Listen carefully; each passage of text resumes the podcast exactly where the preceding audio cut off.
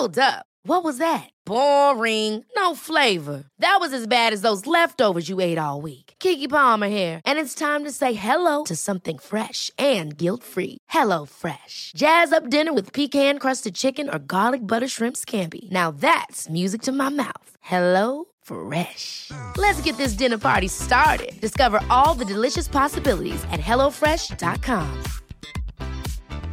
Quality sleep is essential. That's why the Sleep Number Smart Bed is designed for your ever evolving sleep needs. Need a bed that's firmer or softer on either side? Helps you sleep at a comfortable temperature? Sleep Number Smart Beds let you individualize your comfort so you sleep better together. JD Power ranks Sleep Number number 1 in customer satisfaction with mattresses purchased in-store. And now, save 50% on the Sleep Number limited edition Smart Bed for a limited time. For JD Power 2023 award information, visit jdpower.com/awards. Only at a Sleep Number store or sleepnumber.com. Du lyssnar på en podd från Media House by RF.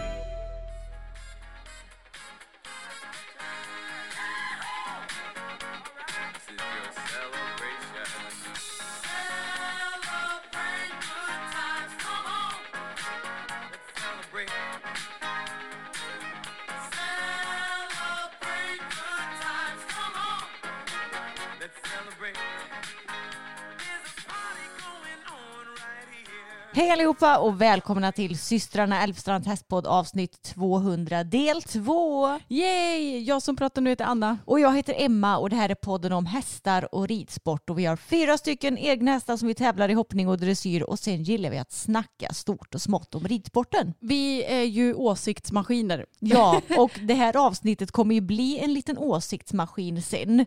Vi har bjudit in pappa också som ska komma och gästa podden och prata lite om vad han och vi har för åsikter om olika ämnen, vilket ska bli väldigt spännande.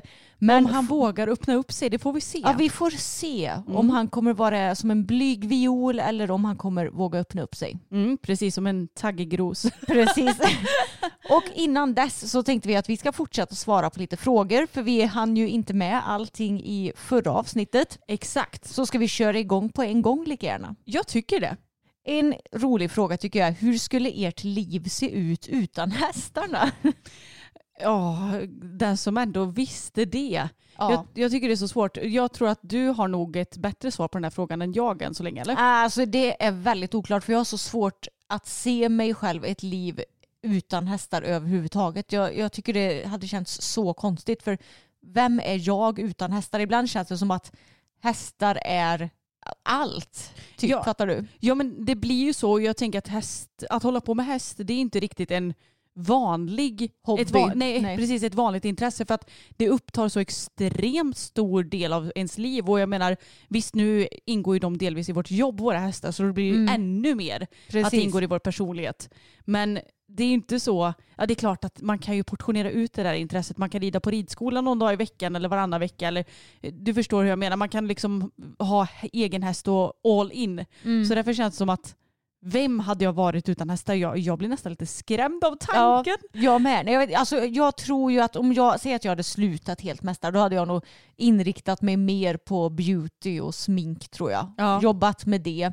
Kanske försökt eh, eh, bli lite mer eh, beauty-influencer. Eh, ja men liksom åt det hållet. Det hade ju passat dig. Det är, ja, men jag tycker ju att sånt är väldigt roligt.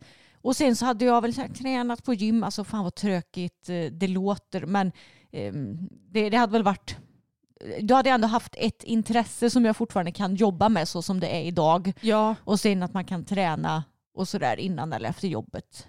Ja, jag tror att hade jag inte hållit på med hästar hade jag nog varit ännu mer intresserad av styrketräning än vad jag är idag. Alltså, jag tycker det är skitkul men man hinner ju inte lägga as många timmar varje dag på det. Nej. Och det ska man väl kanske inte heller. Men jag tror ni hajar vad jag menar. Och sen så tror jag att jag kanske hade varit lite mer, ja men typ så här, intresserad av bakning och sånt. Mm. För det är ändå någonting som jag tycker är väldigt kul och jag hade nog kunnat tänka mig att jobba på något form av bageri. Ja. Tänk mysigt ändå att börja så här svintidigt på morgonen Mm. vid fyra snåret. Bara gå upp, börja baka och jobba klart sin dag och sen dra till gymmet och sen så har man hela dagen framför sig. ja, ändå. verkligen. Mm. Det hade hade, nog varit något för mig. ja, men det hade nog passat dig bra tror jag. Och jag kanske hade blivit en bakinfluencer istället då. Bak slash fitness-influencer. Ja gud vilken, vilken kombination. Ja. nu ska vi göra proteinlussebullar. ja, fy fan vad tråkigt. Ja, nej, gud jag skojade bara. Vi har fått in en fråga. Jag förlorade mitt förtroende i ridningen på grund av en häst som kastade av mig ofta. Hur bygger jag upp det igen? Alltså det enkla svaret på den här frågan det är ju att rida hästar som du känner dig trygg på och som du litar på. För jag tror att det är många som kan känna igen sig i den här frågan att du har kanske flugit av många gånger på en häst, du har tappat självförtroendet, kanske både helt inom ridningen eller inom till exempel hoppning, utritt eller vad det nu kan vara. Och då är det så himla himla viktigt att du rider på trygga hästar som du kan bygga upp ditt självförtroende på igen. Verkligen, och jag pratade ju lite om det i förra avsnittet. Det var ju hur jag hade fått min hopprädsla. Och då var det på grund av att Tage, ja men vi ramlade av honom väldigt ofta. Och det är ju det som är grejen också, en rädsla den kan ju uppstå det behöver inte betyda att hästen du har trillat av att den har varit elak eller att eh, det på något vis har varit något sånt utan det kan ju bara ha blivit missförstånd och, och allt sånt där så det behöver egentligen inte ha någon dålig anledning. Nej, Eller hur? precis. Men eh, jag tror att det bästa är att verkligen rida hästar i så fall som är supertrygga, som är väldigt förlåtande. Mm. Jag menar Boppen, han, han var ju så här, du kan göra ganska många fel innan jag Ja, väljer att vika av från ett hinder precis. till exempel. Så Mm. det är nog väldigt viktigt att hitta rätt häst.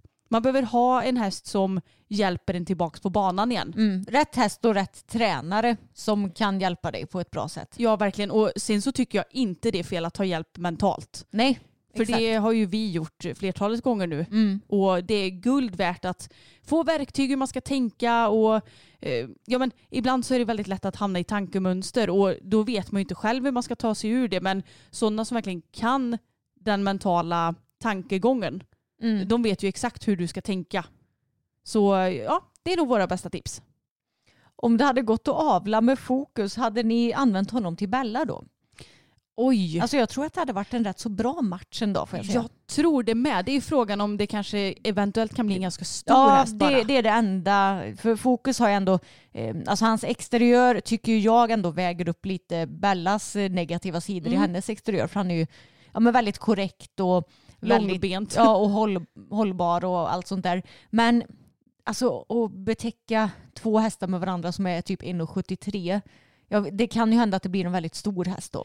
Ja, exakt. Det, är, det finns ju en risk i alla fall tänker jag. Mm, så det är väl kanske det enda jag tänker på. Annars så han har ju jättefin hoppteknik, rör sig jättebra så av alla andra anledningar så hade jag sagt ja på den frågan. Ja, och han har ju trevlig stam också. Precis. Så hade han varit hingst hade det inte varit omöjligt.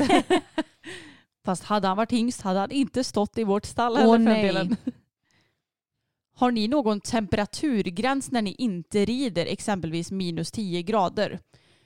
Har nej, vi det? Nej, men det är också, vi bor ju ändå i södra Sverige och det är sällan som det blir så kallt att man inte kan rida skulle jag säga. Nej, precis. För vi, jag tror nog aldrig det har hänt. Då har det nog mer varit att ja, det är lite kallt idag, vi orkar inte av Nej. den anledningen. Det har inte varit att det går inte att rida. Nej, exakt. För så vet jag ju att det är i norr att nej men nu är det inte lämpligt att rida för det är så jäkla kallt. Nej men exakt, så så är det ju inte här. nej. Sen så har ju vi också ett isolerat ridhus typ fem minuter bort. Så det går ju alltid att åka dit också ifall man inte pallar att rida ute. Exakt. Har ni något knep för att hålla tår och fingrar varma? Alltså det här är ju svårt. Jag tror att det bästa knepet är att du ser till att de inte är kalla innan du går ut i stallet. Eh, och vi har ju stövlar ifrån Wobby. finns också jättebra stövlar ifrån Equipage som är som en gummistuvel men som har en ja, men sula som håller värmen. Ja, en strumpa. Ja, en strumpa och den är, eller de är superbra för de kan du ha även om du typ rider ut och ska rida lite lättare pass. Eh, och där håller ju sig fötterna varma men det är ju bäst om de är varma redan innan du går i stövlarna och om då fötterna håller sig varma i de stövlarna och du sen byter om till ridstövlar då tycker jag att värmen brukar hålla i sig lite bättre då också. Ja, i alla fall hyfsat. Ja och samma med ridvantar egentligen att man har vinterridhandskar men att du ser till att händerna är hyfsat varma innan du ja, tar på dig dem.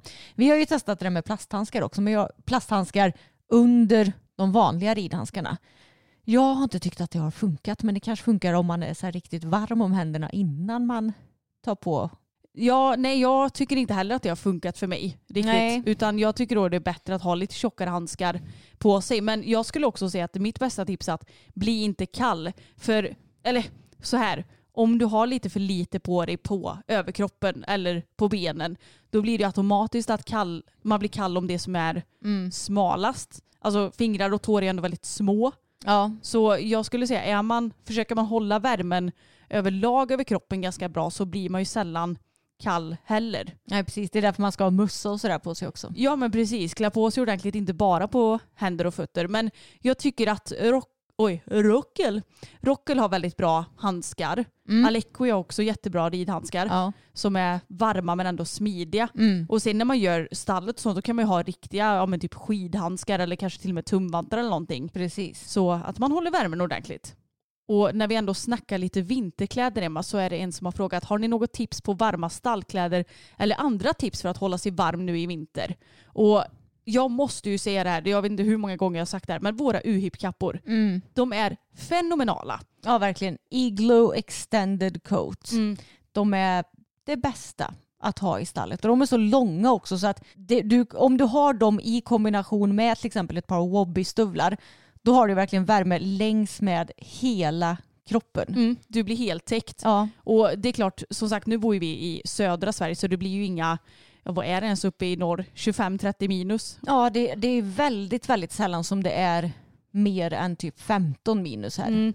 Så det, det funkar ju för oss men sen vet jag också att många är väldigt nöjda med att ha typ overaller. Mm. Och det är ju också smidigt. Jag menar, man kanske inte är jättesmidig i sadeln men ibland så får man ju bara, ja men, jag tänkte säga äta upp stoltheten men bara, Acceptera det. ja, ska du frysa arslet av dig eller vill du ändå ha en hyfsad kroppstemperatur? Man får lite välja där. ja precis. Och lager wobbys- på lager. Lager på lager, wobbystövlar, uhip-kappa, eventuellt overall då. Ja. så tycker jag att man klarar sig väldigt bra. För Mm. jag, jag har ju testat sådana här långa chaps. Tyckte inte att det var någonting för mig. Nej. Och jag tyckte ärligt talat inte att man blev särskilt varm av dem. För läder kan ju i sig bli lite kallt typ. Mm. Och mm, ja, det, nej det var inget för mig bara. Och då är det mycket bättre att ha en kappa som sluter om benen och som håller värmen. Finns ju ridkjol också. Precis. Hade ni velat testa mer VE och kanske börja tävla i det? Jag som hoppryttare tycker det är roligt. Ja, det, alltså det verkar ju väldigt roligt men jag orkar inte riktigt sätta mig in i ännu en gren tror jag. Jag känner att jag har ändå en häst som jag vill satsa så pass mycket med just nu i både hoppning och dressyr. Och eventuellt fälttävlan då. så det får liksom vara. Ja men jag känner det också. Det blir lite för mycket att hålla koll på. Det hade varit en grej om vi bara hade tävlat i dressyr eller hoppning. Men eh, nu, vi har tillräckligt att göra och vi tävlar ju ganska mycket och det blir ja, men mycket för oss på alla helger och sådär. Så Precis. det får nog. Ja, men den mest ställda frågan är om vi har planer på en ny häst. Ja det kan väl hända. Ja, och det är ju en dressyrhäst då. Mm, precis, ingen jävla hoppas nej. Jag skojar bara. Men eh, sen så när och hur och var det blir det får vi helt enkelt se. Ja, men det är ju till dig främst då som vi kommer att köpa en ny häst. Ja Eh, och det ska ju vara liksom helt dressyrstammat. precis. Det får inte finnas en liten, eh, Nej, en liten hingst där bak i 17 led som har hoppning i sig. nej, du kommer Nej, vara riktigt här rasbiolog här och studera väldigt noga. Nej, så en dressyrhäst kommer det bli. Ja, men gärna så snart som möjligt, men vi har inte heller bråttom utan liksom när, när vi hittar rätt häst så, så slår vi väl till helt enkelt. Precis. Och vi kommer vara jättenoggranna, följa vår magkänsla. Ehm, ja, men ja, det, det ska liksom vara en riktigt bra häst. Precis, och jag tänker inte tumma på något den här gången Nej. tänkte jag säga. Det har vi väl inte gjort med Pebban heller, mer Nej. än att jag sa att jag ville ha en dressyrhäst den gången och det blev inte så. Men eh, vi var ju svinnöjda med henne både på provridning och nu i efterhand. Eh, Men, ja, men som typ med fokus så kände jag väl lite någonstans att jag nöjde mig. För att han har ju aldrig varit en perfekt häst. och kanske aldrig kommer att bli det heller. Nej, För att han har ju mycket, ja, men han, är ju speciell att rida helt enkelt. ja det är han. Så eh, vi får se lite men sen är det också så svårt att veta vad det kommer att hamna i för att dressyrhästar är väldigt, väldigt, väldigt dyrt. Mm. Även om jag har förstått att det är köparens marknad just nu så är det fortfarande väldigt dyrt med dressyrhästar. Och jag, d- då blir det ju svårt också, då vet man ju inte vad man kommer hamna med för ålderskategori. Nej. Det enda jag vet är att jag vill inte ha någon gammal häst. Nej, exakt. Sen så är det väl skitsamma om den är 10 kanske men jag vill liksom inte ha någon 15-16-åring. Nej, precis. Och du vill väl gärna ha någon som du ändå kan rida på också. Den ska ju vara inriden. Ja, helst, i Helst. alla fall. Ja, precis. Jag har snackat lite med Miranda, det är lite kul för eh, hon är min hästkonsult. Jag Mm. har varit eh, hästtransportkonsult åt henne. Precis. Det, det är lite kul faktiskt för att eh, hon skrev till mig och bara jag behöver köpa en transport. Jag vill ha en sån här och sån här. Hon hade lite krav på vad hon ville ha. Så skickade jag typ fem länkar till henne på Hästnet. Sen så tog det en timme så bara, jag skick, eller jag, nu har jag köpt den första du skickade. så nu får hon vara lite hästkonsult åt mig. Och hon sa det att, men Anna du fixar att rida in en häst. Mm. Det är inga bekymmer. Jag menar du är ju inte helt, eh, du, du är ju inte nybörjare så Nej. du vet ju hur du ska göra även om du inte har Mm. gjort det förut. Och ja, det håller jag väl ändå med om. Ja, Även om jag tycker det känns lite läskigt för att det, det är något som jag aldrig har gjort någon förut. gång ska ju vara den första och vi känner ju många som har ridit in hästar så är det någonting så är det ju alltid bara att fråga. Precis, jag menar jag har ju Miranda, även om hon bor typ en timme bort så Mm. är det väl säkert inte. Sillan har ju ridit in många hästar. Exakt, jag har, jag har nog många att rådfråga och vi känner ju ändå många duktiga hästmänniskor. Exakt. Så vi får helt enkelt se vad det blir. Men Mm. jag har ju i alla fall gått ifrån det här med föltankar. För Ja. jag vill ändå ha något som jag kan rida. Även om det är klart, köper jag en treåring så blir det inte så mycket ridning. Nej, men då kan man ändå börja träna den lite grann och börja förbereda den på att så småningom börja tävla om ett par år. Liksom. Precis, och jag menar fyraåringar får ju ändå tävla. Mm. Så då blir det ju så småningom, om de är mogna för det och sådär. Jo, Jag kommer ju vara väldigt noga med sånt också Ja. såklart. men vi kan ju avslöja att vi har ju varit och tittat på en häst. Det har vi, men Mm. jag tänker att det kanske kan vara kul att göra någon form av samling över vad för hästar jag har provridit. Det behöver inte Mm. vara exakt för jag menar, det vill ni kanske inte veta. Men hur, vad har jag fått för känsla och sådär? Mm. Eller? Ja, Eller men, ska vi avslöja redan nu vad det har varit för häst jag provridit? jo, men du kan, vi behöver inte säga jättedetaljerat men du kan Nej. ju prata lite om kanske varför du till exempel inte valde den hästen och sådär. Ja men precis. Och det var ett, ett, en sexårig häst som jag var och provred. Och som, eh, ja men jag tyckte stammen var fin. Den såg jättefin ut på, på själva försäljningsvideon. Mm. Men sen så när jag satt upp själv så kände inte, alltså känslan stämde inte överens med det jag såg. Nej, För jag tyckte att eh, den rörde sig hur fint som helst. ja, den Hade- rörde sig superfint. Ja, jättefina gångarter men jag kände lite att en sexåring ska inte vara så här. Obalanserad. Nej, väldigt obalanserad var den och extremt typ stel. Mm. Fast jag tror inte att det var stelhet som var bekymret utan jag kände bara något måste vara fel. Något är knas. Ja, och eftersom vi har haft Abbe förut också. Ja. Så ge- genast så fort någon häst känns för obalanserad för sin ålder eller att ja, men du får en dålig magkänsla helt Mm. enkelt.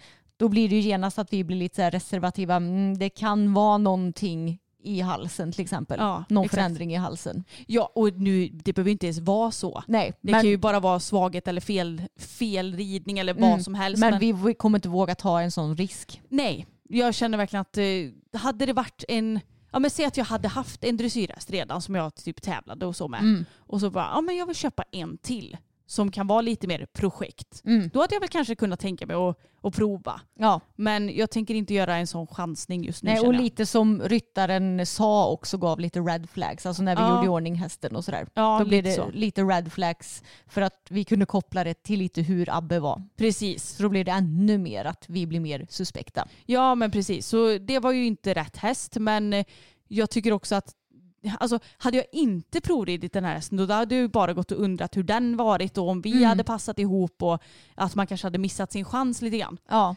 Så summa summarum, vi letar häst Mm. men det får lite bli om den typ trillar i knät på oss. Det är inte så att vi, eh, eller hur ska man förklara det här? ja men det är inte så att vi har bråttom eller kommer Nej. stressa ihjäl efter att hitta någon häst. Exakt. det, ja, det är väl som när man ska bli tillsammans med någon. Det får liksom... Eh, Ta den tiden det tar.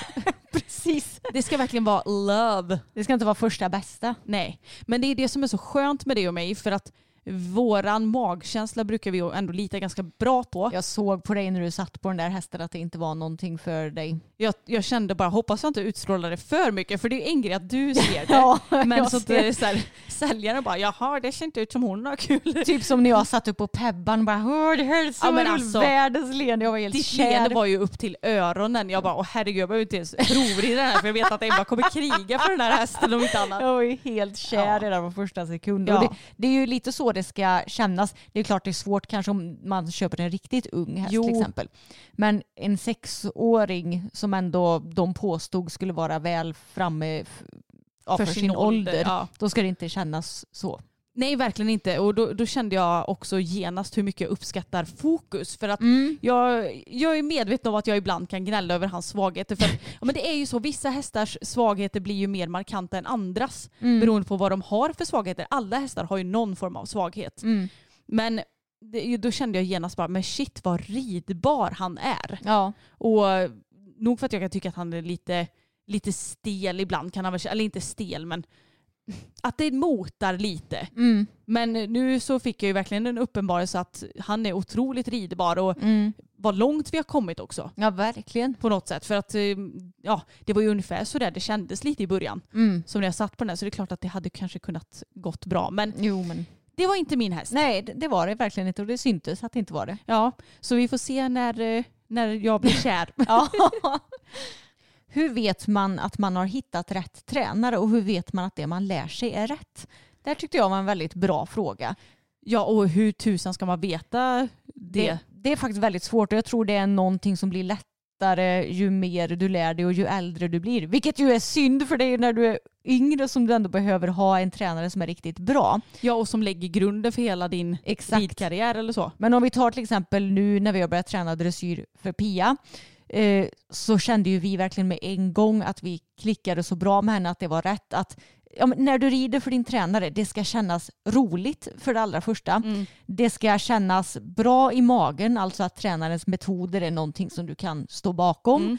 Och du ska känna att du lär dig någonting på varje träning och att du kan få verkligen hjälp för de problemen du har på varje träning. Ja, och du ska ju på något sätt också få svar på dina frågor. Ja, Det är ju också väldigt viktigt för att eh, ibland så har jag tränat för vissa tränare och känt bara "V- jag fattar inte riktigt. Även Exakt. fast jag får det förklarat. mm. Och då vill man ju ändå känna att man blir bekväm och trygg med det man får förklarat och att det faktiskt går in. För ibland kan jag känna om det rinner av som på en gås då Mm. kanske det inte är rätt. nej. Eller så är inte du tillgänglig för att träna heller. Det kan ju vara så också. Mm. Men eh, att tillägga är att vi har ju inte tränat för någon tränare med oetiska eh, metoder. Nej, sen- inte, inte sen jag var tonåring. Nej, precis. Så det vill jag bara understryka Mm. så att ni inte tror något konstigt här nu. Nej. Men, nej, men jag tycker det är viktigt att man har kul och också på något sätt att man känner att det spelar ingen roll vilken häst du börjar ridpasset med.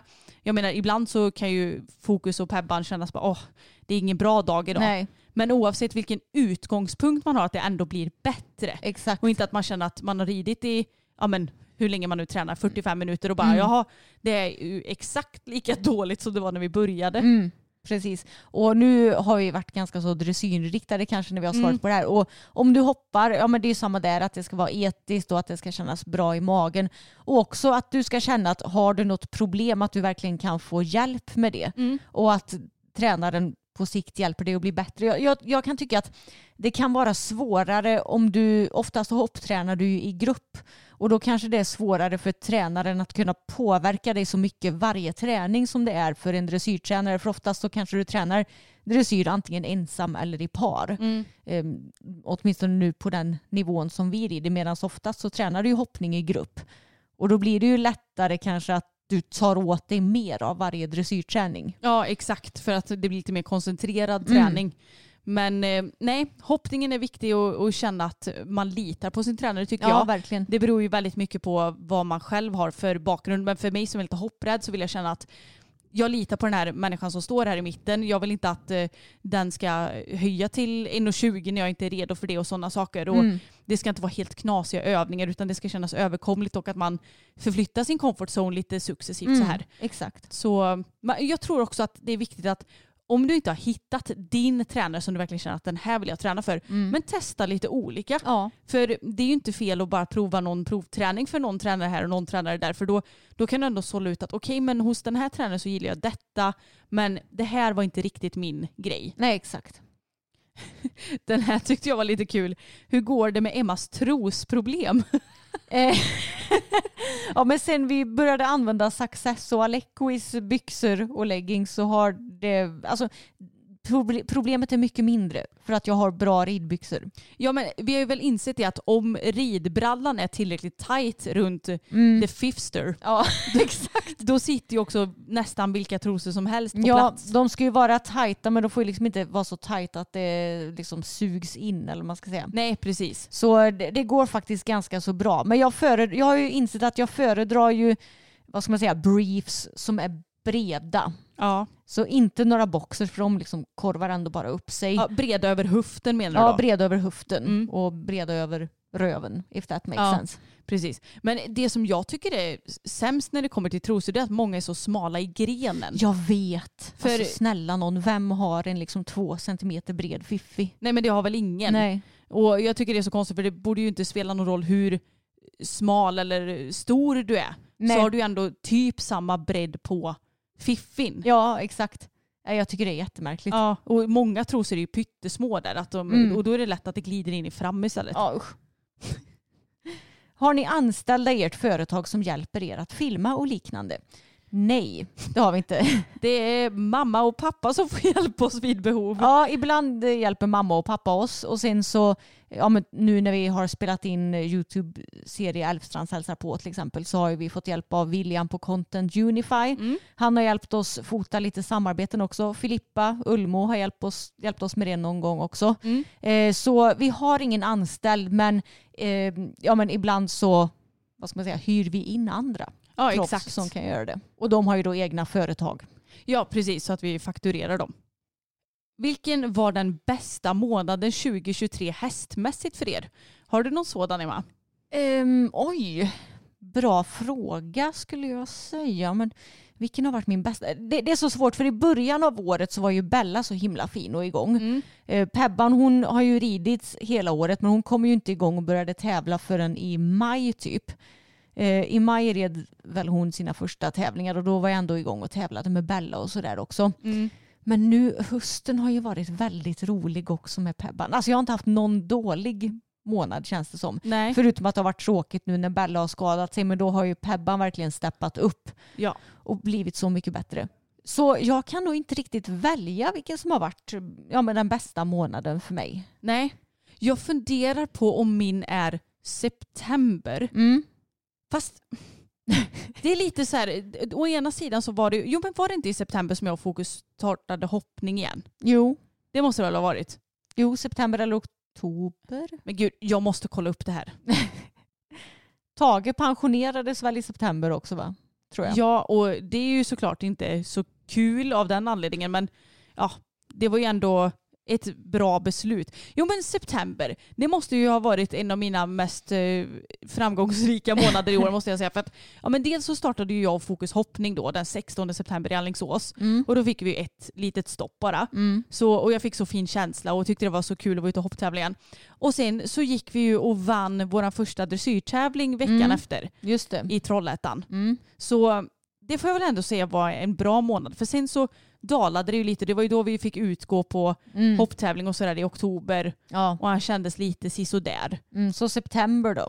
Ja, jag får nog säga det. Ja, I alla och- fall tävlingsmässigt. Och jag kan inte välja. Nej, Det, det är svårt. det är väl lyxigt. Så bra har det här året varit för mig. Ja, men det måste ju ha varit ditt bästa tävlingsår Det är någonsin. det. Mm. Garanterat. Tack tjejer. Ja, I bästa. love you. Nördar ni något särskilt just nu? Till exempel jag är helt snö- insnöad på anridning på hinder och sits kollar in alla. Och då antar jag att det är om vi nördar in oss på någonting inom ridningen då. Ja, Ja men det är väl skolor för oss just nu i dressyren. ja. Nördar vi väldigt mycket för att verkligen försöka få till ja, men hjälpgivningen, ett flyt. För speciellt du Anna har ju haft väldigt mycket problem med det. ja. Och alltså jag får säga att jag tycker att du och Fokus har blivit så mycket bättre på det på bara typ två veckor. Det känns som att ni verkligen har börjat få till det nu. Ja, men det är så sjukt för jag menar, var det Nej men det var väl förra veckan vi Ja. hade teorilektion för Pia. Japp. På måndagen så hade vi teorilektion för Pia och då så gick vi igenom allt om skolor och skänkelvikningar och ja, men egentligen allt som flyttar hästen för skänken och sådär. Och sen så dagen efter så hade vi dressyrträning och då så red vi ja, men en hel del skolor. För jag sa det, nu, nu jäklar så ska vi lära oss det här ordentligt. Och jag fick så många aha-upplevelser under den träningen. Och idag så skrittade jag bara lite i paddocken för att det var inte riktigt ridbart. Men då fick jag ändå in känslan även i skritt. Och jag tycker det är jättesvårt att rida skolor i skritt för att i trav eller galopp så får man ändå lite mer framåtflyt. Precis. Men ändå kändes det bra. Ja. Och jag känner att jag har fått genast lite bättre självförtroende i det. Mm. Så det är det vi nördar in oss i just nu. ja, det gör vi. Har du något som du nördar in dig i i vanliga livet då? Eh, ja. Jag har ju en, Parfymer. parfymer, ja det är min nya. Men när det kommer till beauty och sådär så får jag ju olika hang-ups hela tiden. Ibland är det läppstift, Ja, ibland men är alltså, ursäkta men om ni som lyssnar på podden vet om det här vet jag inte. Men det var ju ett tag du hade 55 läppstift. 55! Och när man sminkar sig kanske på sin höjd en gång i veckan, det är fan inte rimligt alltså. Nej, nej, det vet jag Mm. mycket väl att det är. Mm. Och sen har det varit, eh, det har varit läppstift, det har varit ögonskuggor. Ja, det är väl visserligen fortfarande lite. Jag tycker det är väldigt roligt med ögonskuggor. Ja. Eh, sen så ett tag så var det basprodukter, alltså foundations och concealer. Det är visserligen lite grann också. Men min absolut mesta grej just nu det är parfymer. ja. Du är li- lite parfymtokig. Ja, det är jag. Men det är ändå en så förbrukningsvara som håller länge så jag kan ändå tycka att det är okej. Ja, det är faktiskt sant. Och jag har ju snöat in mig på en serie. Och jag är ju så efter alla, alla, Ja. alla andra. Det är du. Men det är Gossip Girl. Ja, och jag är så avundsjuk på dig för att du får se den för första gången. Ja, men jag känner verkligen varför jag inte tittat på det här tidigare. Ja, jag vet den är jättebra. Svinbra. Så är ni som jag och lite har tänkt att nej det är nog inte min grej, kolla på den för den är skitbra alltså. Jag, jag är så avundsjuk på alla som ser både Gossip Girl och framförallt Grey's Anatomy för Ja. första gången. Åh, alltså det, jag minns första gången jag såg Grey's Anatomy. Och Ja. alla, alla, Gud vad jag har gråtit i den serien. Ja, men den är så bra. Ja. Det är världens bästa serie.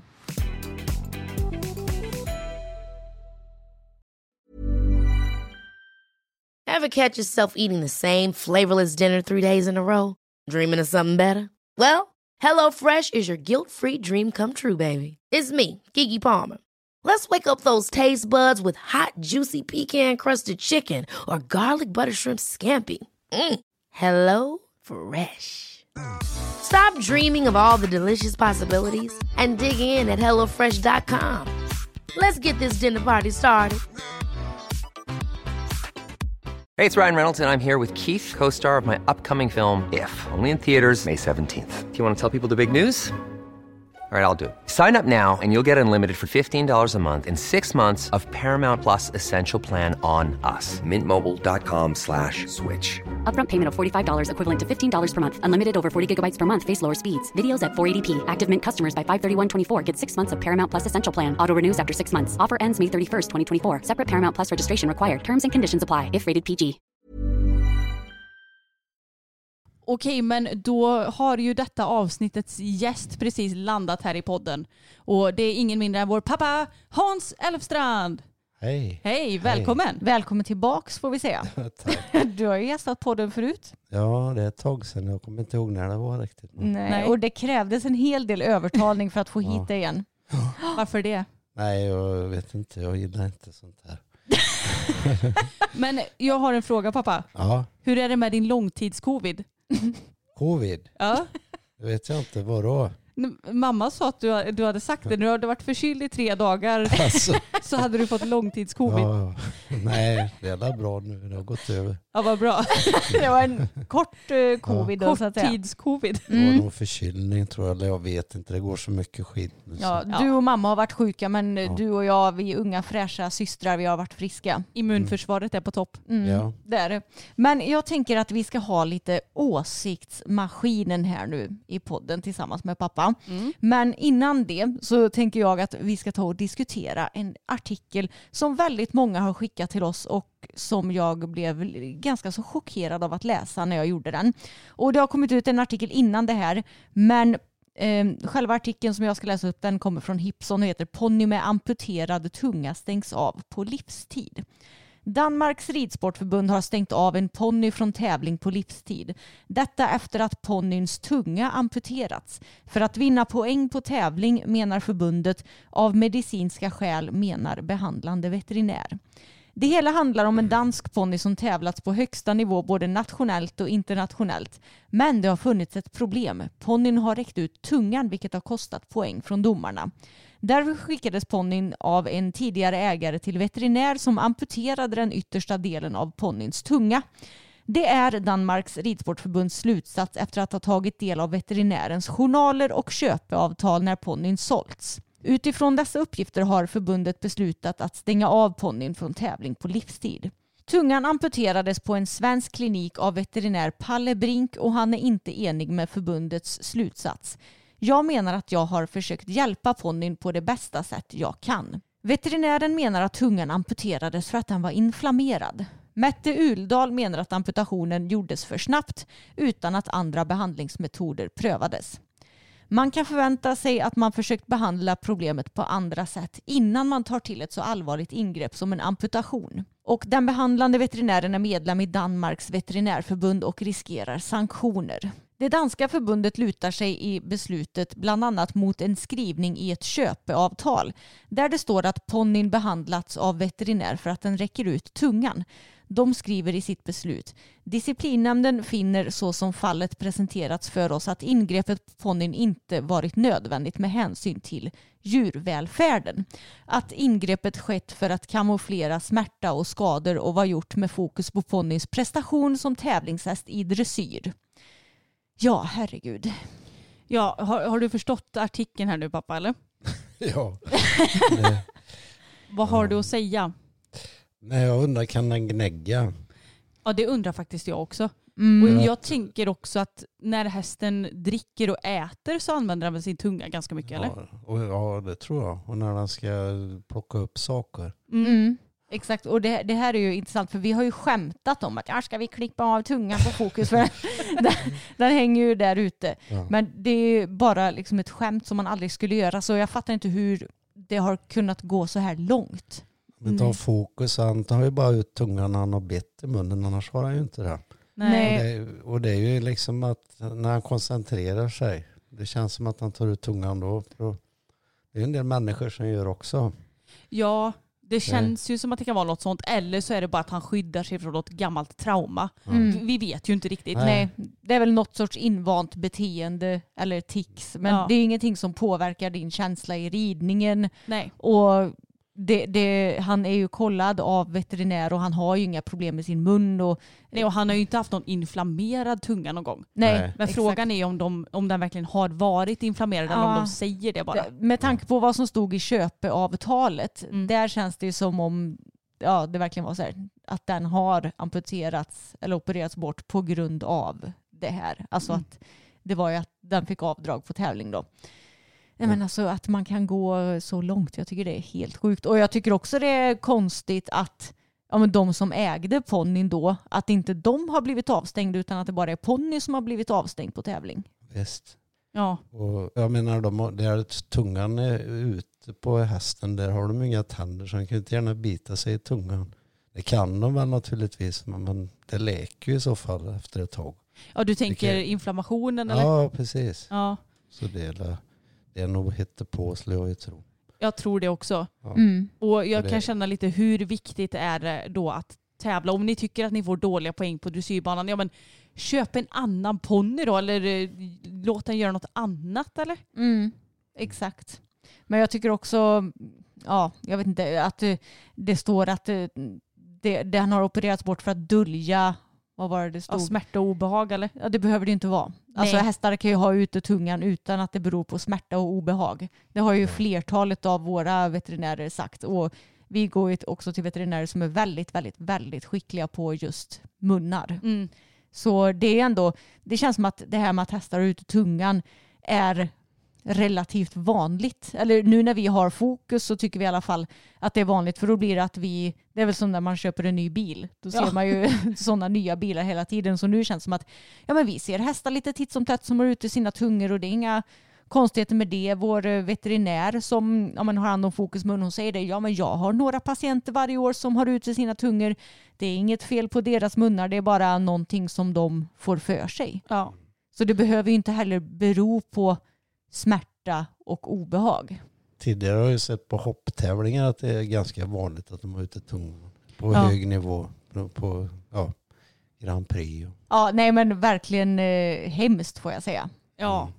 Jag förstår inte hur långt man kan gå för sin egen vinnings skull. Nej, helt sjukt. Och hoppas den här veterinären blir avstängd också. Verkligen. Men sen är ju problem- problematiken bedöm, hur man ska bedöma tungan ute på i dressyren. Då. I hoppningen så är det ju, får du inga minuspoäng för att tungan är ute. Men i dressyren då, det, jag menar om hästen är med liksom och går som den ska och allting så, så är de ju inte, det tycker inte jag drar ner på att tungan är ute. Nej, jag skrev faktiskt med eh, en som lyssnar på podden Ja. och hon skrev det att jag fattar inte varför man inte kan bara införa något form av intyg där man har kanske någon speciell veterinär och eh, säg, ja, men, som inriktar sig på munnen och sådär som kan göra ett form av sjukintyg eller liknande Ja, som visar på att ja, men den här hästen har ute tungan, vi har kollat upp den, den har inget fel. Ja, men att det står så att det är underskrifter och så att man kan lämna den. Ja, men typ som i paradressyr så lämnar man ju sitt medicinska kort för att visa att jag är grad 3, jag har de här hjälpmedlen. ja precis. Och att man kan göra det för tungans skull då, att Mm. det är inget fel. Nej. Så att de inte liksom ska döma ner på det. Nej men exakt och jag tycker det är ju stor skillnad på att tungan är ute och hästens mun är stängd och lugn. Mm. Jag ty- alla hästar borde ju få avdrag om de har väldigt gapiga munnar och att det ser obehagligt ut men att en tunga bara hänger ute och slänger på sidan med en stängd mun det kan väl ändå inte tyda på något obehag tänker jag. Nej, men sen är det ju alltid som vi har pratat om, det är väl svårt för domare att veta exakt varför den där tungan är ute. Men som sagt, om man hade haft ett intyg då hade man ändå kunnat få det bekräftat att okej, men då kan jag ignorera den där tungan så länge ja, men det inte händer någonting, att man ser att ryttaren rycker i hästen eller ja, ni fattar. Nej men exakt.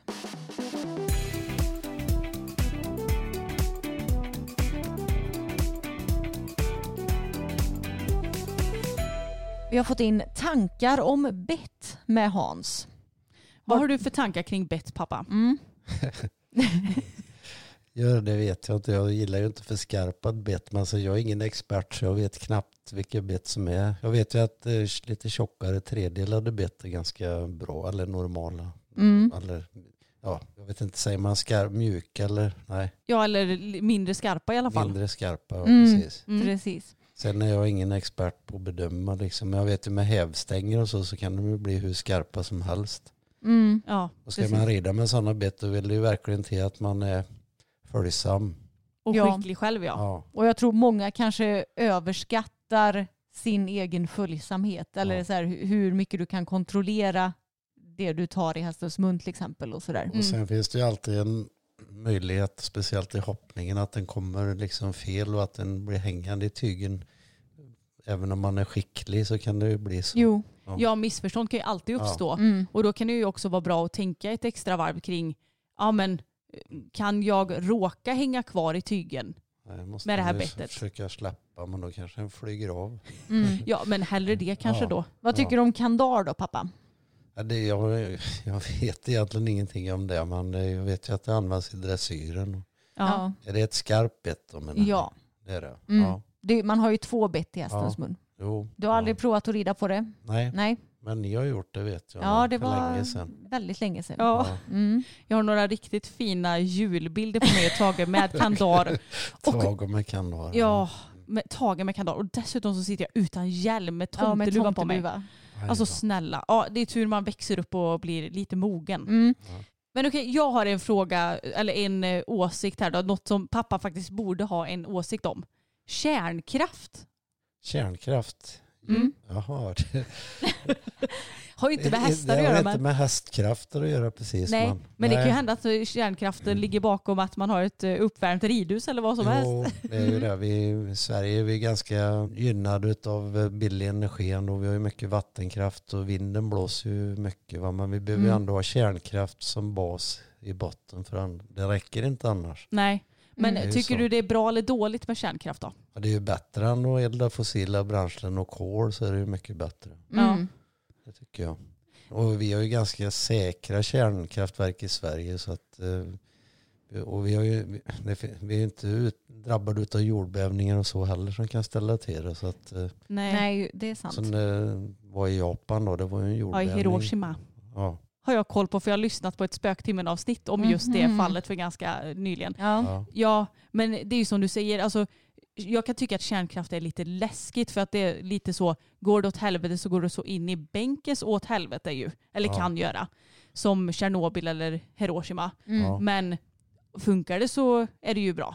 Ja. ja. Men det är väl mest att, ja, om det nu skulle bli att det inte går så bra så är ju avfallet inte så bra eftersom det är så himla radioaktivt. Nej, det måste ju lagras i hundratusen år. Det är ju det. Mm. Kunna garantera det då för kommande generationer. Mm. Ja, för då gräver man ner det. Eller? Ja. Jo, då måste det vara i säkra bunkrar. Då är det ju koppar och betong de gjuter in det i, i berget. Ja. Men jag tror inte de har gjort det än utan det ligger i öppna lager än så länge. Ja. Men okej, om du säger kärnkraft, du säger yay till det och inte nej. Ja, jag har inget val. Men man kan ju ändå ha en åsikt om att det är Ja. dåligt eller inte. Ja, det är ju bättre än andra saker men det är väl ja, det är inte det bästa. Det är det ju inte. Nej. Mm. Okej, vad hade ni tyckt då om att införa euro i Sverige istället för att behålla svenska kronan? Mm. Det är en intressant fråga. Alltså jag ställer mig väl inte negativt inställd till det skulle Nej. jag säga. Vad känner du pappa? Nej, det blir säkert bra. Mm. Sen det är klart att eh, som det är kronan, nu har vi ju försvagat kronan och det gynnar ju exportindustrin då. Mm. Det kanske hade varit eh, sämre om vi hade haft euro då kanske vi inte hade haft samma konkurrenskraft. Men jag vet inte, men det är väl bra att vi har samma valuta i Europa egentligen. Ja. Ja, det hade ju onekligen också varit smidigare typ när man reser och sånt där. Att man inte behöver hålla på och växla och Ja. Mm. eller ja, i och för sig nu går inte jag runt med pengar ändå, alltså Nej. kontanter. Nej. Men ja, det, jag tänker att det inte kan vara negativt. Men jag minns att det var mycket prat om det här när jag var liten, att eh, införa euro istället för svenska kronan. Mm. Och då vet jag att jag mest blev orolig för jag tänkte, men gud nu måste jag ju börja tänka om i matten. För jag, Ja. hade, jag har ju alltid haft ganska svårt för matte. Eller nej, inte alltid, men från typ femman och framåt kanske. Mm. Och då tyckte jag att det skulle bli så krångligt att räkna. Eftersom, Flytta decimaltecknet ett steg. Säger pappa och ser lite lurig ut. Jo, Ja, jag vet. Men folk har ju generellt svårt för förändring också. Jo. Så Ja. det är väl därför som det inte blev framrustat kan jag tänka mig. Då var det så, nu är det ju ännu värre för nu är det ju en euro över 10 kronor va? Ja, jag tror det. Ja, det är det. 12 kanske, jag vet inte. Mm, ja, koll. om inte ännu mer. Ja. Mm. Vad är era åsikter om hästlastbilar? Ska vi ta både B och C-kort? Det finns Ja. ju många olika sorters hästlastbilar. Yes. Om vi börjar med B-kort då, det är ju någonting som ändå ganska många har och som du ju inte behöver något speciellt körkort för att köra. Ja, och jag kan ju säga att mina åsikter har ju blivit lite färgade av pappas åsikter. Så nu tycker jag att pappa, nu får du tala ut i podden Ja. här. Ja. Vad tycker du om B-kortslastbilar? Ja, men använder och kör väldigt mycket runt, så liksom ligger många mil på vägarna. Då är det väl bra. Men problemet är ju att du kan ju bara lasta en häst. Det är ju första problemet. Ja, Ja, en stor häst. Ja, en, två Mm. ponny går väl säkert bra. Eller kanske två små travare då. Som inte är så tunga. En Mm. ridhästar brukar ju väga i alla fall över 600 kilo. Det finns nog ingen BK-lastbil som lastar över 1200 kilo. Inte vad jag vet i alla fall. Nej, jag har ju sökt runt en massa för jag Mm. tycker sånt här är lite intressant. Så jag Mm. har ju ganska bra koll. Jag tror att det mesta jag har sett är 1250 i Mm. lastvikt. Och jag menar, då är det ju fortfarande så att ja men då kanske du kan lasta två hästar men utrustningen då, ska du ha dem med ett hästsläp bakom då? Nej, Mm. precis. Så de flesta som kör, ja men två, eller i princip alla då, som kör två storhästar i en B-kortslastbil, de kör ju olagligt. Ja. Eh, Ja. Och det är det ju många som gör, märker Ja. man ju när man är på tävling till exempel. Mm. Sen är det ju alltid lite överlast kanske de köper då liksom. Men det, det kan ju bli mycket med. Men har 250 kilos då är det ju 300 kilos över. Eller ja, det blir mer än 400 kanske. Och då Mm. Ja, och blir det jag- dyrt om man blir vägd. Ja, det blir dyrt och jag tänker också att visst nu kanske inte är så att lastbilen inte är gjord för mer för att det safear väl säkert upp lite.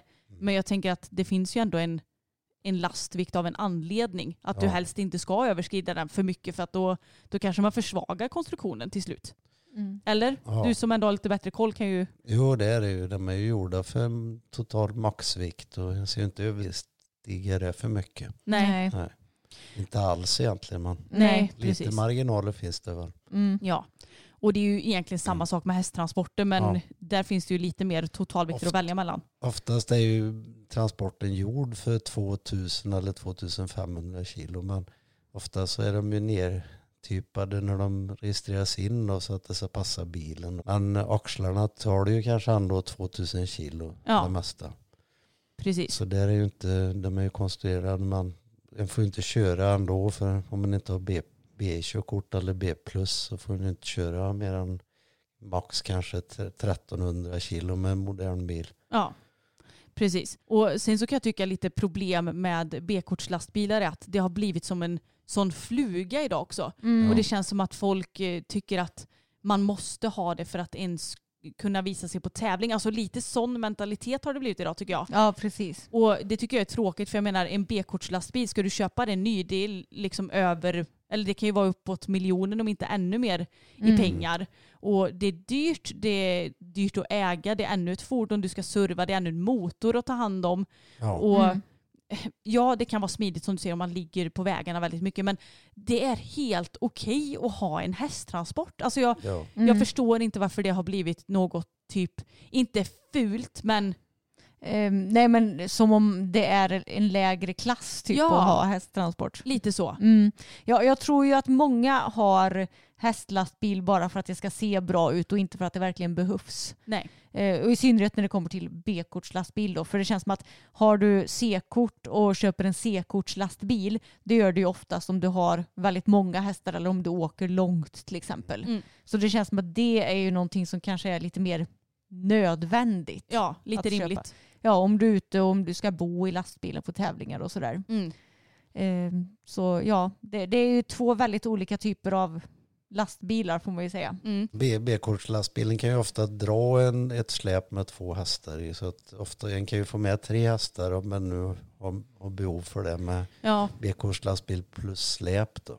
Ja det, Mm. det är det vi Ja. skulle behövt om både Bella, Fokus och Pebban ska ut Ja. och tävla Ja, vi exakt. Men eh, annars så kan ju vi bara skaffa en C-kortslastbil för du har ju C-kort. Jo. Just det.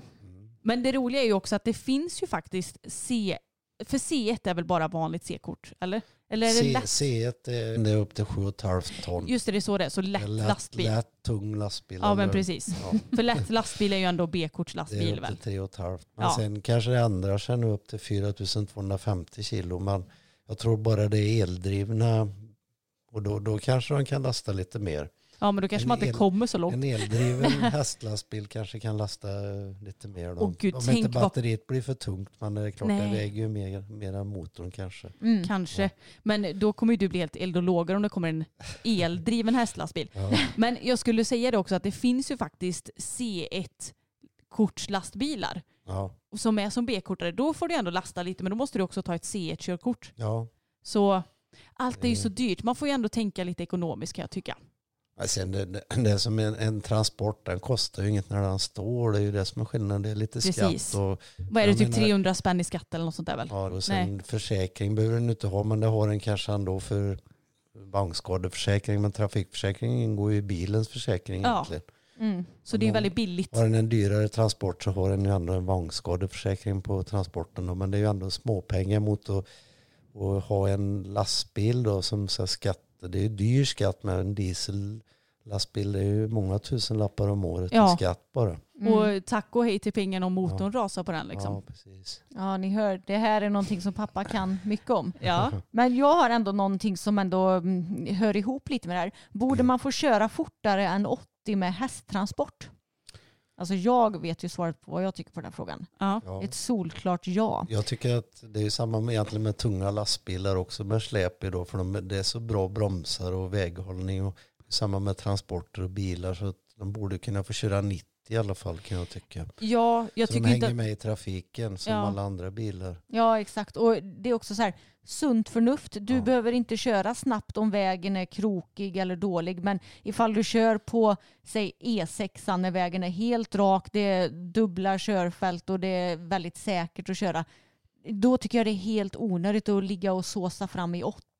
Mm. När du kan köra snabbare och få trafiken att flyta på bättre. Till exempel. Precis. Och ska man vara rent krass, ifall du är med om en krock i 80 respektive 100 så antagligen så kommer ju både du och hästarna dö liksom, oavsett hur snabbt det går.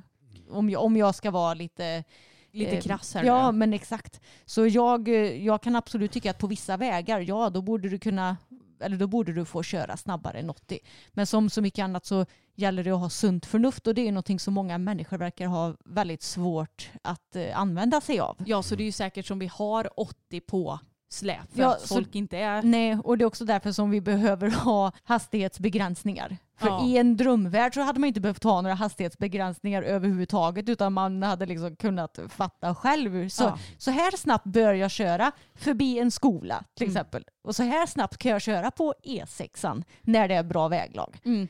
Men folk har ju inte det så då får man ändå komma fram till regler för att vi ska ja, men motverka så många olyckor som möjligt till Ja. exempel. Sen tycker jag inte att det ska vara obegränsat på hästsläp, men 90 hade ju inte varit fel i alla fall. Nej, Sen Nej. kanske 100 är lite väl... Eller det är så här, på en rak väg så hade det nog funkat med 100 också. Mm. Motorväg i Tyskland tror du får köra 100 med släp idag. Jag Jaha. är inte helt hundra på det men jag tror det. Om du har friktionsbroms på draget så tror jag du får det. Jag har fått för mig att Hans har mycket tankar och krav om hur hästens hovar ska vara. Har den här personen rätt pappa? Ja det har jag ju. Vad har du för önskemål då kring hovar? Nej, det, det som jag inte gillar är när de blir för långa i tår. De måste kunna rulla över bra. Mm, det, det är ju det. Så att eh, korta tår. Inte allt för höga trakter heller. Utan det ska inte vara så de går på stylter. Nej, exakt. Nej. Och det tycker jag man ser ganska ofta. Att Ja. eh, hästar som har väldigt höga trakter, Ja, kanske framför allt. Mm. Och det, jag tycker det ser så konstigt ut för ja, men, hovslagarna som har skott våra hästar, de har ju aldrig gjort det på våra hästar. nej. Och jag tycker att våra hästar ja, men, alltid har haft väldigt bra vinkel på sina hovar och Mm. ja, men, de har ju aldrig haft några till exempel hovledsinflammationer eller Nej. något Nej. sånt där. Så jag tycker det ser så konstigt ut med hästar som har så himla höga trakter. För det, det, Det alltså, ser ut som att det är för mycket hov. det ser ut som liksom. att det är för mycket hov och trakten det är ju det som är i bak på hoven kan man säga. Typ, precis. typ hälen. Ja, här. Ja, och vi hade ju hästarna, ja nu går ju Fokus utan skor i bak och numera är ju Mm. Tage också barfota. Ja. Men vi hade ju hästarna barfota ett tag Mm. och då var du ju ännu lite nördigare i hovar. ja, det är klart. Ja, Nu, jag skor ju inte själv men nu verkar ju dem själv gjorde jag ju då. Mm. Vi hade dem barfota. ja och du raspar ju också, Mm. säger man så? Ja. Filar till Tages Fil- hovar och så. ja, det gör jag. Och även Fokus när det behövs. Ja. Men är det något mer som du har att säga kring det här med hovar och sånt? Är du anti att ha järnskor? Hade du hellre haft våra hästar barfota? Vad har du för tankar? Det är, om de kan gå barfota men jag har ju, jag har ju märkt det att eh, det är ju, ett- Fokus har ju otroliga hovar. De är ju stenhårda. Och, jag menar, han kan ju gå barfota på alla, alla fyra om det skulle vara så. va. Men sen har du ju Pebban har ju sämst och Bella har ju mitt emellan kan jag säga. Jag tror inte Mm. de skulle kunna gå barfota. Inte på de Nej, nej, grusvägarna inte vi har. och och vi rider ju ut så mycket. Ja. Mm. Så det, Det, det, funkar ju med botsen. Ja, och- sen tävla i dressyr så är det nog inte så Ja, man får inte kul. ha det Nej, då. jag Nej. tror inte en får det. Det, vilket jag tycker är jättedåligt. Ja, jag fattar inte varför. Det är ju bara Nej. en sko. Ja, ja, det, jag tycker det är kast Sen de här barfotabotsen är väldigt bra att ha för om man tappar en sko eller det, det är väldigt bra att ha som komplement också. Ja, Mm. eller om en häst blir skadad. Ja. Vi hade ju, när Boppen hade fått eh, sån här stengallor så gick han ju med Ja. barfotabootsen också. Ja. Och de är verkligen superbra. Men sen så kände vi det, framförallt när vi hade Tage och Boppen när de var barfota så märkte vi ju det att ja, men när vi red ut så mycket och grusvägen hade ganska grova grusbitar, Mm. bitar, då räckte det liksom inte med bara barfotabootsen. Så Nej. det är egentligen därför vi är inte anti barfota, absolut inte, utan snarare vi är väl inte anti järnskor heller, utan man anpassar efter vad hästen klarar av. Ja, Och som du säger, Fokus har ju sjukt bra bakhovar. Mm. Jag behöver ju aldrig nästan någonsin ha på några barfotaskor förutom när det är is ute. Då behöver han ju Mm. ha det för dubbarnas skull. Nej, Ja. precis. Och nu har det blivit ganska så modernt att ja, men vissa toppryttare, typ Henrik von Eckermann och Peder Fredriksson, de har ju vissa av sina hästar barfota. Eh, och- men det man ska tänka på då det är att de har ju ett proffsteam så de har ju en hovslagare där som kan liksom eh, slå på av skor när det behövs. De får, fixar limskor och allt vad det är. Alltså de, de får så mycket mer hjälp än vad vi vanliga amatörer kan få. Ja. Så bara för att de klarar av att ha sina hästar barfota för att, ja men det är väl för att det ska gynna dem att hoppa bättre till exempel, så betyder ju inte det att alla hästar i hela världen passar att gå barfota. Nej. Så du får ju liksom se till dina egna förutsättningar som du har. Och det är ju det som vi har fått göra. För grusvägarna här omkring, alltså de har, är så jävliga i perioder att inte ens barfota bootsen hjälper. Den här tycker jag är rolig. Folk som inte gillar katter. Vad är våra åsikter om det? Gillar du katter pappa? Ja, jag gillar katter. De är, de är, jag brukar säga de är lite lika hästar. Hästar de gillar när en klappar dem och kliar dem lite och sådär. Men det kan lika gärna kvitta. Det är ju samma med en katt egentligen. Jag behöver inte ha dåligt samvete för att den inte håller på med dem jämt. Nej. Men det, det är nog också därför jag gillar Ja. katter. De är Ja. självständiga, de är Ja. egna. Man kan inte liksom tvinga en katt till någonting utan de, eh, ja, men de, de är lite bestämda. Ja. Och sen hade jag ju kanske önskat till exempel att jag kunde tvinga Siri att gossa med mig. Men det kan jag inte göra utan hon gossar med mig när hon själv vill det. Och det är liksom Ja. så katter är. Samma med hästar egentligen. Ja, De är ju... ja men vissa ibland- hästar är ju inte gossiga av sig. Nej. Men folk som inte gillar katter, alltså jag har ju väldigt svårt för att förstå det. För Ja. katter är ju det bästa djuret som finns enligt mig. Jo, men samtidigt så kan jag väl ha en viss förståelse om man varit, blivit utsatt för en läskig katt. Jo, alltså, Ja, Jag kommer ihåg Jonnas katter, kommer ni ihåg dem? Nej men vi hade. träffade aldrig dem tror Gjorde jag. inte det? Vi Nej. var i Jag fick ju öga på den hela tiden för rätt vad det var så gick den ju till attack mot den. ja, men då, Så det jag, var läskigt. jag vet att vissa säger att katter är oberäkneliga och det kan jag hålla med om. Men hundar kan också vara oberäkneliga. Gud ja, Ja. det är det som är grejen. Jag är ju Mm. lite hundrädd. Så Mm. därför så skulle jag ju, nu börjar jag väl mer och mer landa i att jag, jag, jag gi- gillar ju hundar ändå liksom. Mm. Jag har ju ändå ett förflutet av att vara lite rädd för hundar och därför så föredrar jag ju katter. Mm. För att jag har än så länge inte haft något trauma med någon katt. Nej, exakt. Och jag är ju dessutom den snällaste katten jag någonsin har träffat. Ja. Så Bosse är bäst. Mm. Ja. Vad har vi för åsikter kring långa meetings och hästar som står på box en vecka i sträck? Alltså utan tillgång till hage då. Mm. Alltså jag vill ju tro att det är ganska så sällan som hästar är på sådana här långa meetings. Det känns som att alltså det är man väl typ bara om man är på mästerskap eller? Ja, och jag tänker väl lite så här också att det sker ju inte varenda vecka. Nej. Utan det är kanske ett par gånger om året som det sker med sådana här långa Ja, meetings. för jag vet att ja, men nu har det varit Sweden Horse Show nyss och då red ju Jens Cosmo till exempel. Mm. Och det var ju hans första tävling sen EM med Cosmo. Ja, och EM, när var det ens? Det var i september. Ja, just Så jag det. menar, ryttare som är på den högsta nivån, om de har en vettig alltså hästhållning och träning, då lägger de ju upp där så att det inte ska bli så himla många sådana här långa Mm. meetings för hästen.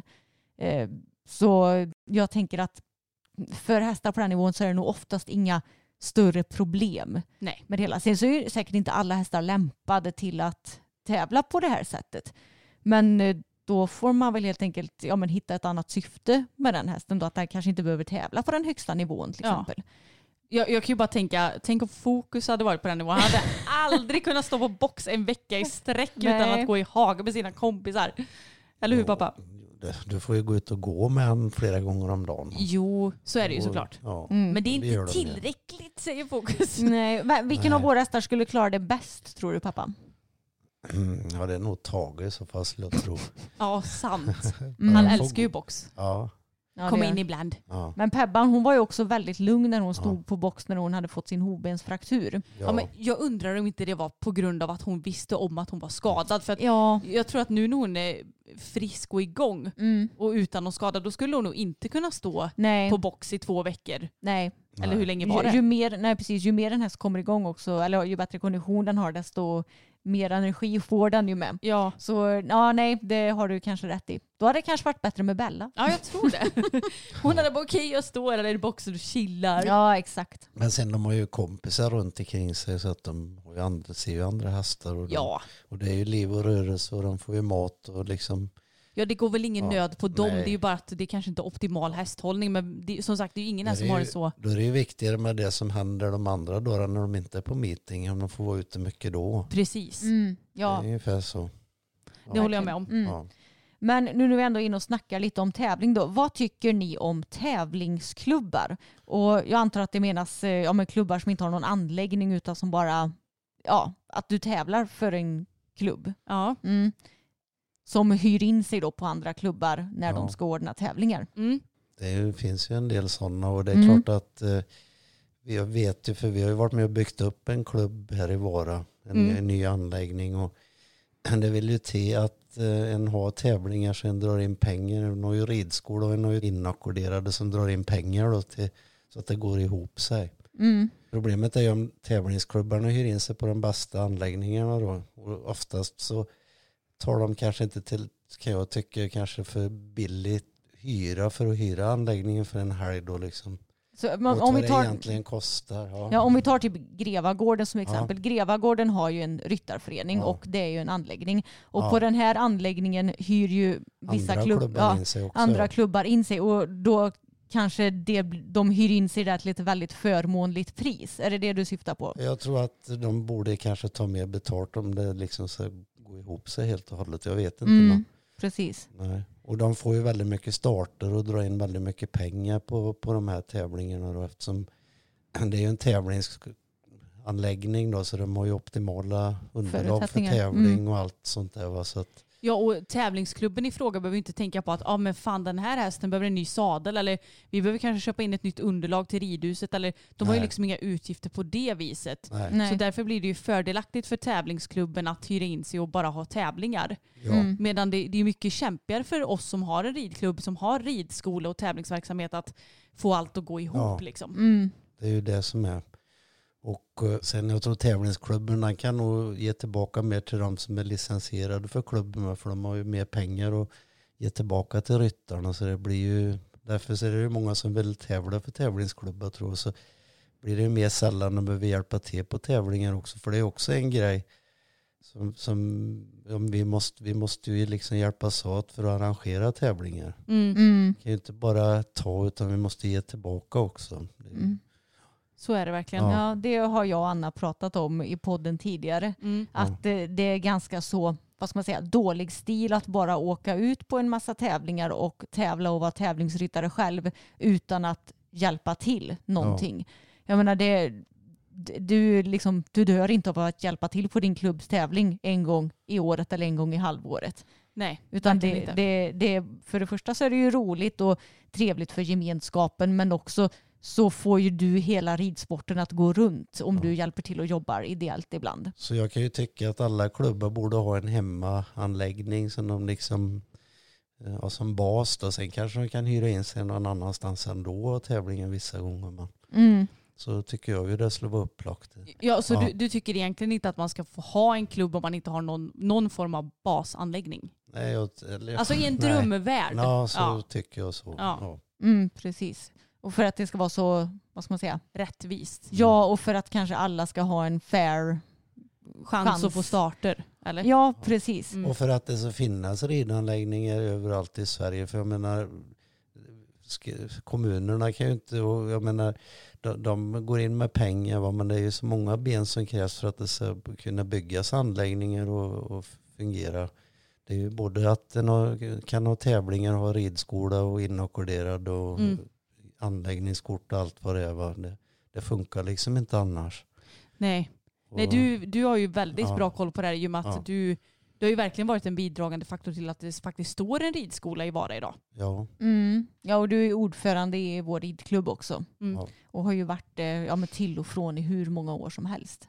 ja. Det, Ja, det måste vara minst typ fem. 15, 20 år. 15, ja, 20 Ja. år är nog. När började ni rida? Jag var ju nio så det är ju 21 år sedan Ja, då. 21 år sedan. Ja, Mm. men då har det kanske varit i 15 år i alla Ja. fall. Mm. Ja. De högg ju tag i dig rätt så snabbt när de insåg att det- de där Älvstrands, de är ett gäng eldsjälar. Ja, Exakt. så det. Mm.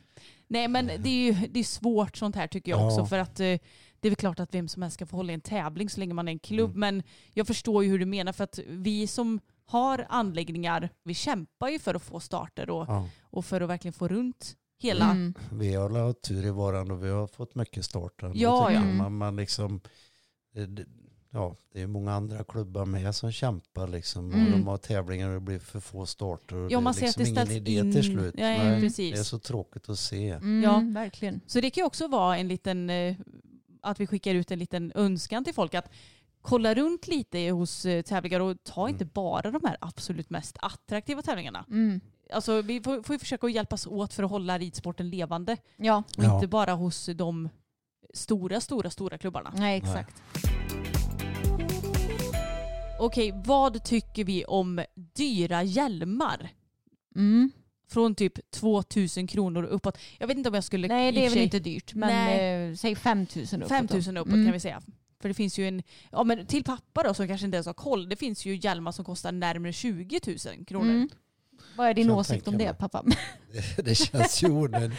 Det- Hjälmen ska ju vara funktionell och hållbar liksom. Mm.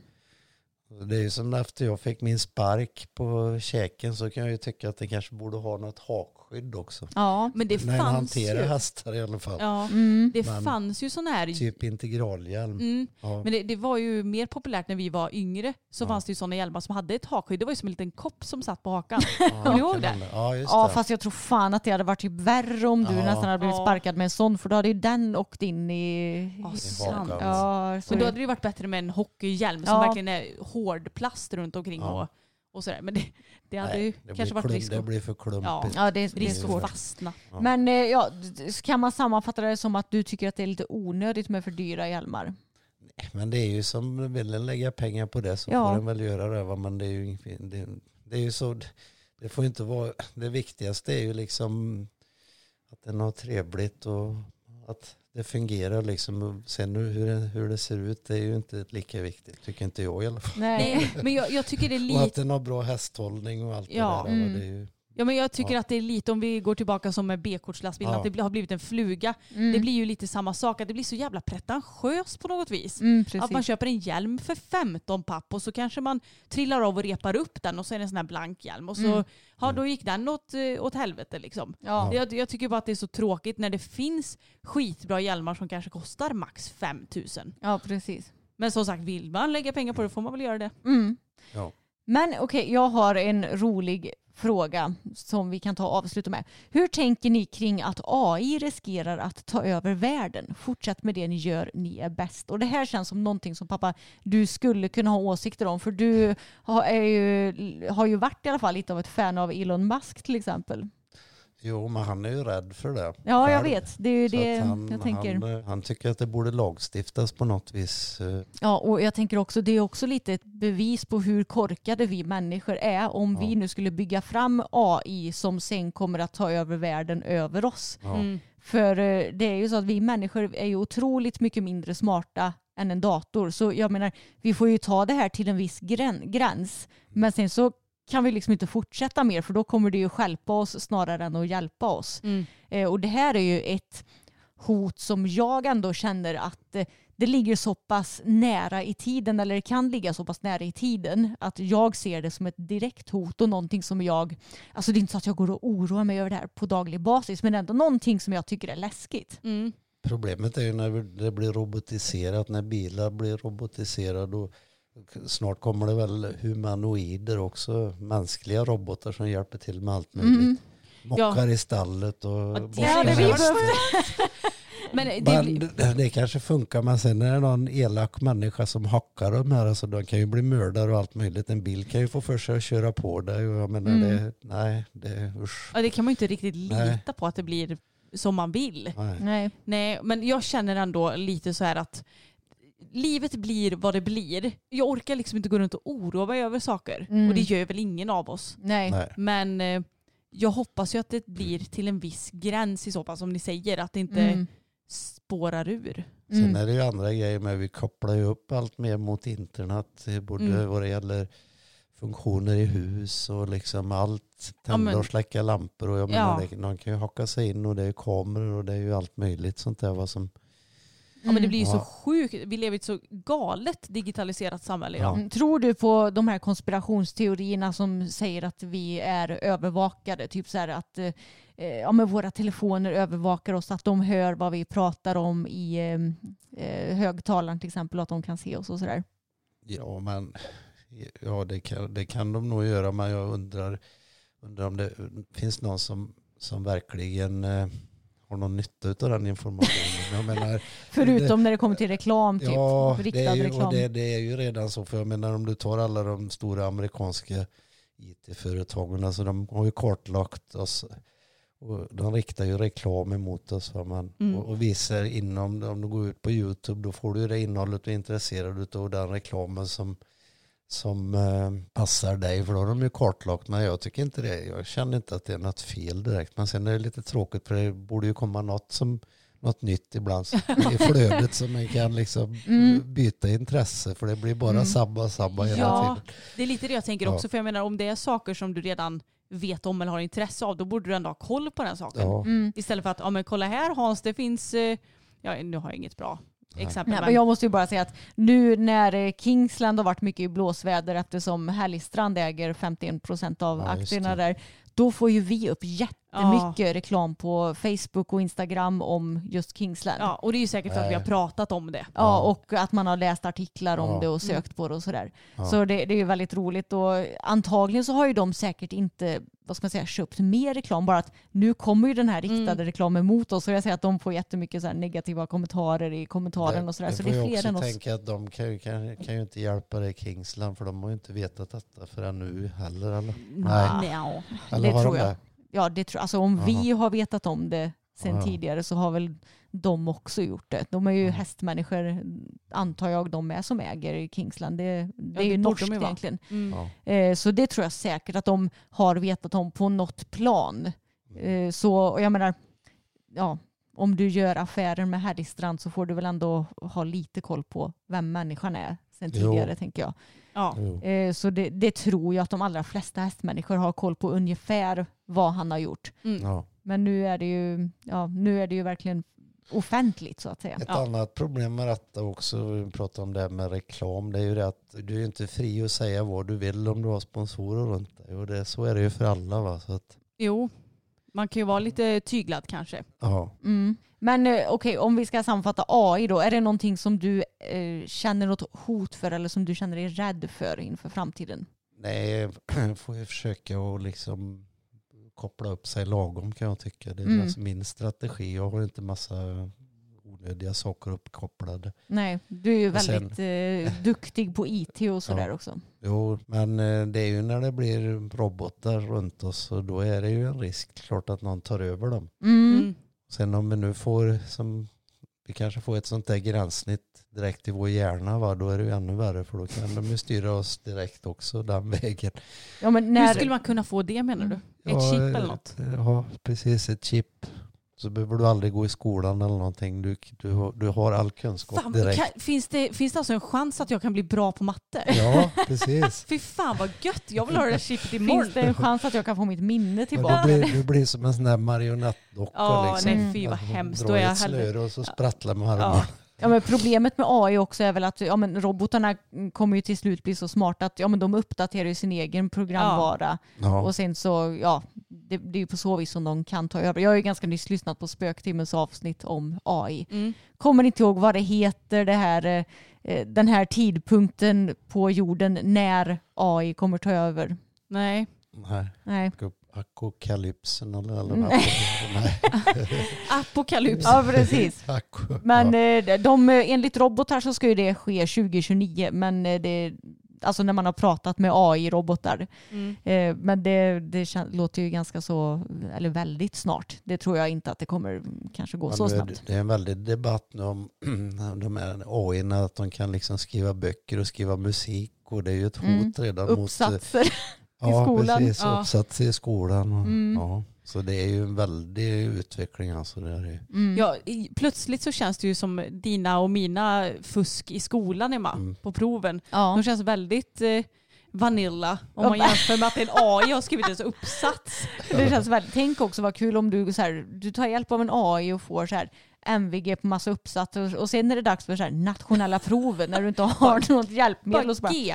Oj, var du så dålig? Ja, men då kanske man vet lite vad du har sysslat med. Ja, precis.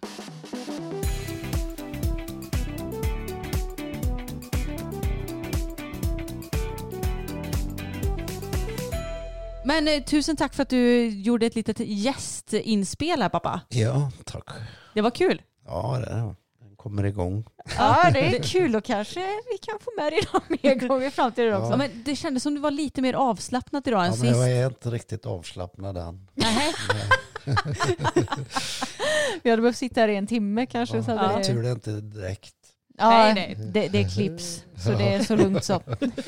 Ja, men eh, det har varit en väldigt härlig 200 avsnitt vecka och vi är så tacksamma till alla ni som lyssnar på podden. Och eh, ni får jättegärna prenumerera på den om ni inte gör det och följ oss på Instagram där vi heter systrarna Älvstrand. Vi har ju en pågående giveaway där nu. Precis, så den får ni inte missa. Nej. Och den kommer att avslutas på söndag Mm. och vinnaren kommer presenteras på måndag i stories tänker vi. Precis. Så håll utkik. Ja, tusen tack för att ni har lyssnat. Ha det bäst så hörs vi igen på tisdag. Det gör vi. Hej då! Hej då! Ever catch yourself eating the same flavorless dinner three days in a row? Dreaming of something better? Well, HelloFresh is your guilt-free dream come true, baby. It's me, Gigi Palmer. Let's wake up those taste buds with hot, juicy pecan-crusted chicken or garlic butter shrimp scampi. Mm. Hello Fresh. Stop dreaming of all the delicious possibilities and dig in at HelloFresh.com. Let's get this dinner party started. When you drive a vehicle so reliable it's backed by a 10 year, 100,000 mile limited warranty, you stop thinking about what you can't do and start doing what you never thought possible. Visit your local Kia dealer today to see what you're capable of in a vehicle that inspires confidence around every corner. Kia, movement that inspires. Call 800 333 4KIA for details. Always drive safely. Limited inventory available. Warranties include 10 year 100,000 mile powertrain and 5 year 60,000 mile basic. Warranties are limited. See retailer for details.